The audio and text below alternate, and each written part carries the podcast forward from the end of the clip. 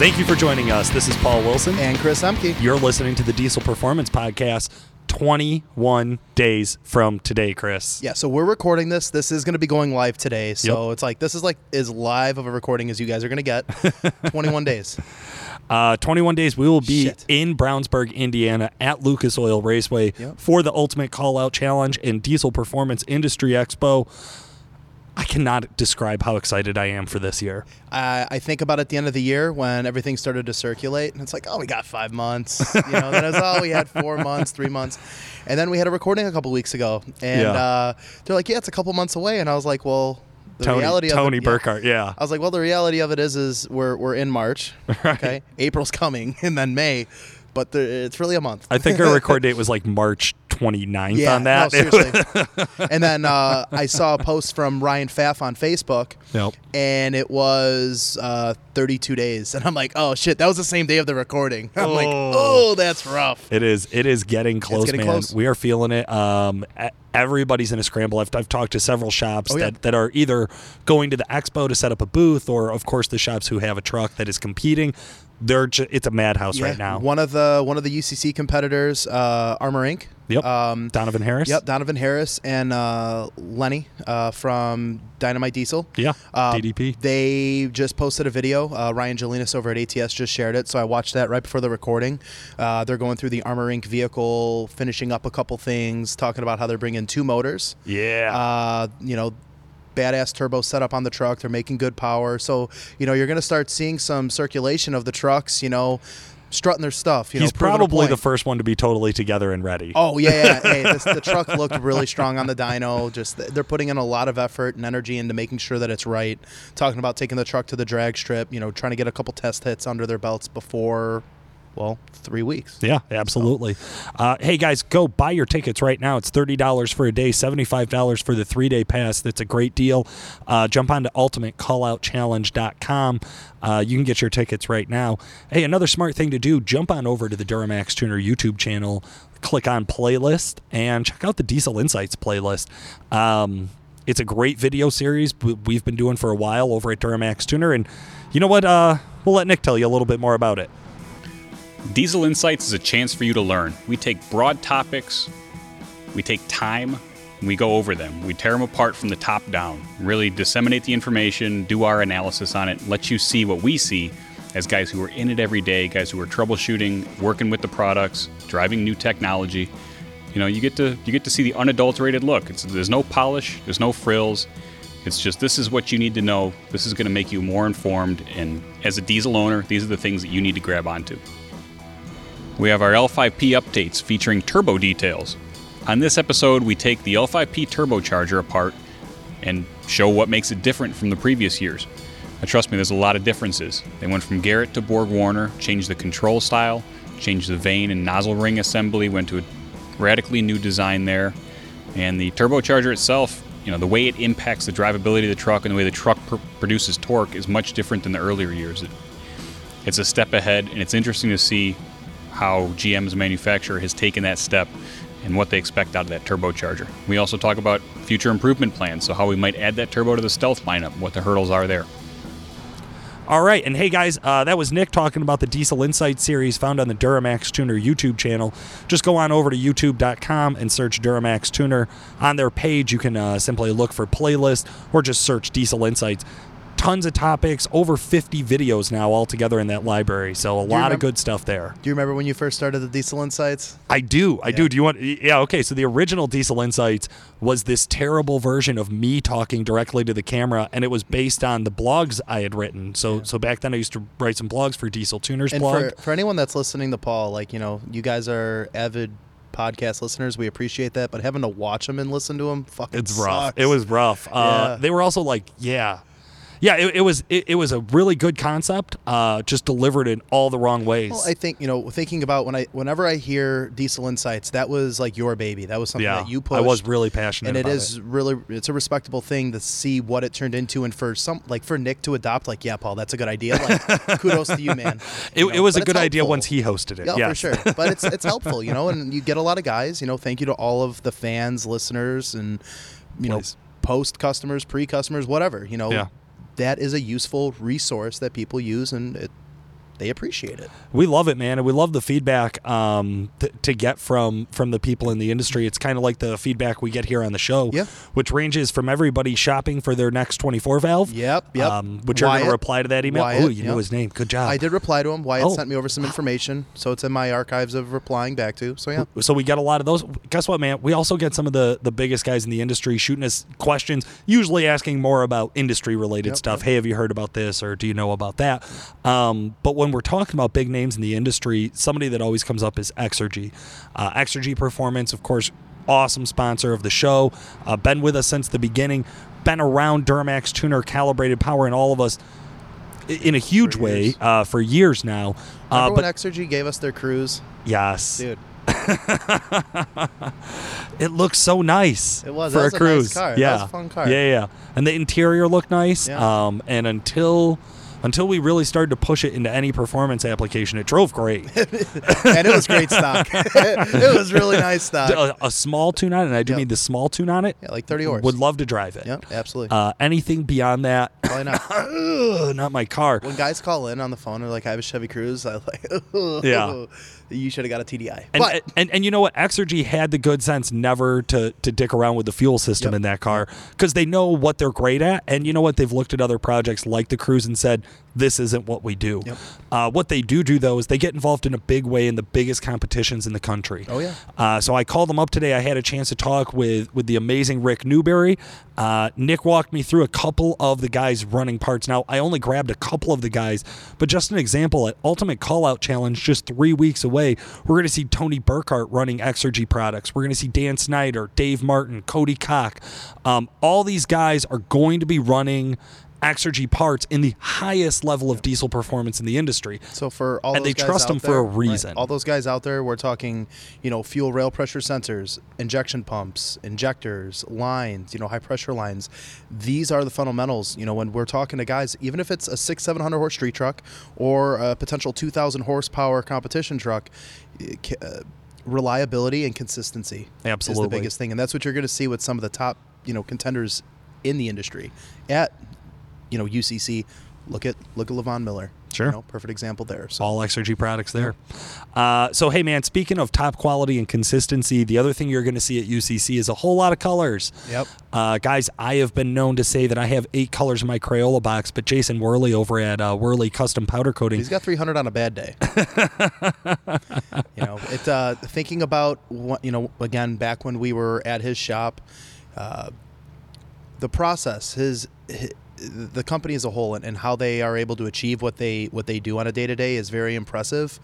However, once we went into the powder coating room and watching the powder coating process, yeah. right. Uh, I, to this day, it's been a month. I'm still lost for words. You know what? Uh, we did come up with a few words that day, not many, but uh, let's kick it over and let the listeners in on uh, what it was like for us to walk in and see that massive powder coating operation. What's the difference between powder coating and, you know, rattle can?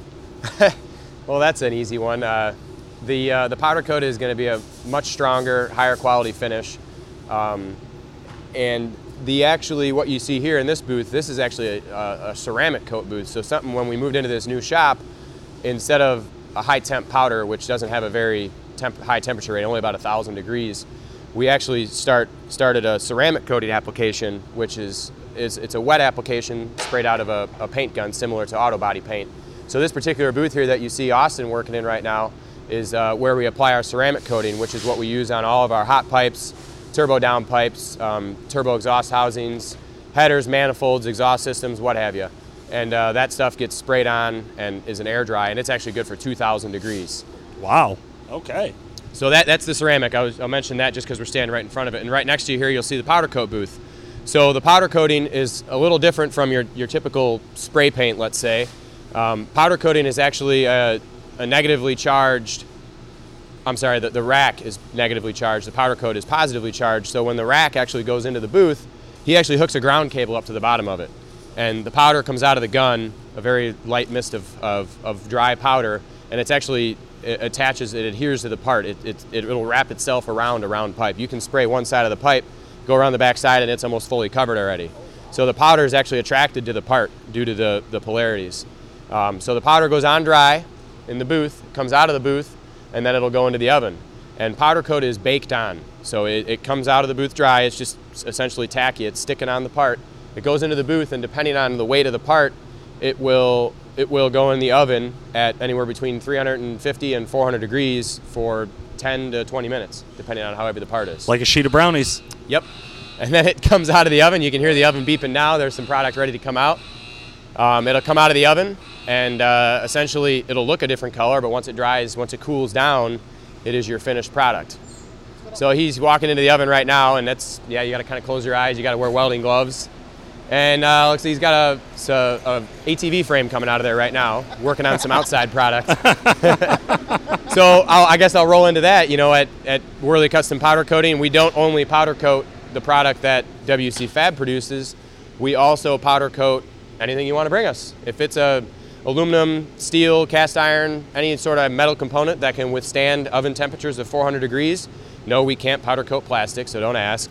Um, yes, we've been asked. Yes. you can bring us anything, whether it's wheels, four wheeler parts, snowmobile parts, motorcycle, any of that good stuff. So we, we powder coat anything. All right, guys, uh, you know what you're looking for here. Today, we are getting into the Calibrated Power uh, special guest of Diesel Performance Podcast.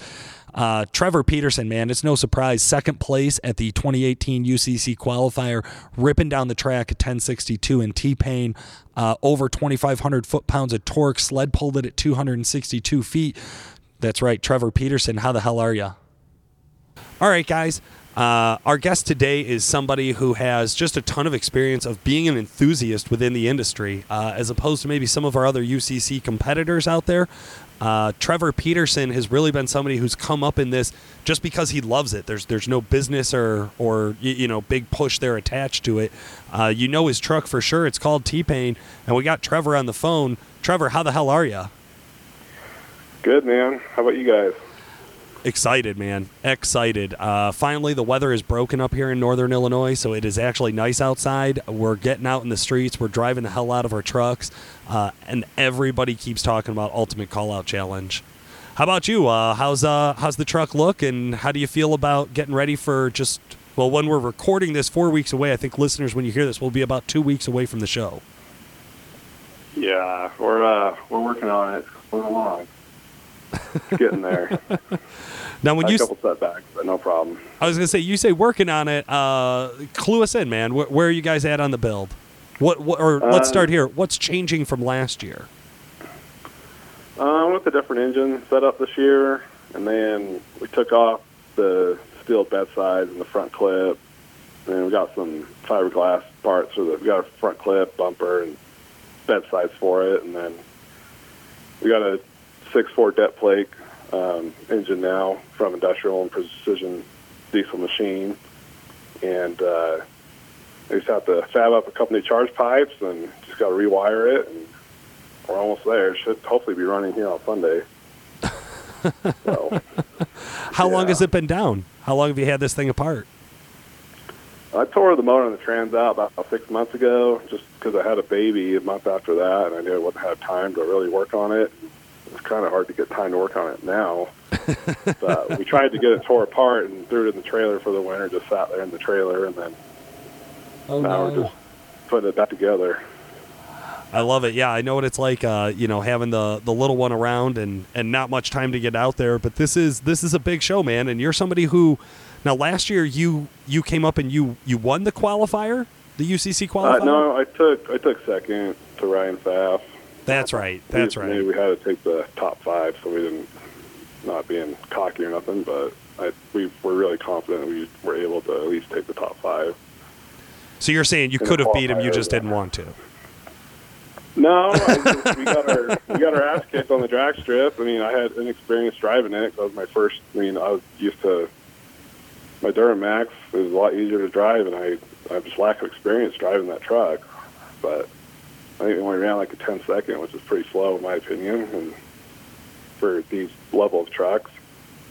So sure, sure. For uh, UCC, that that's should- yeah, that, that's a little bit yeah, behind the curve, acceptable in my right? Yeah. so, anyways, but I knew we did get on the dyno, and then we tried to make it through the sled pull.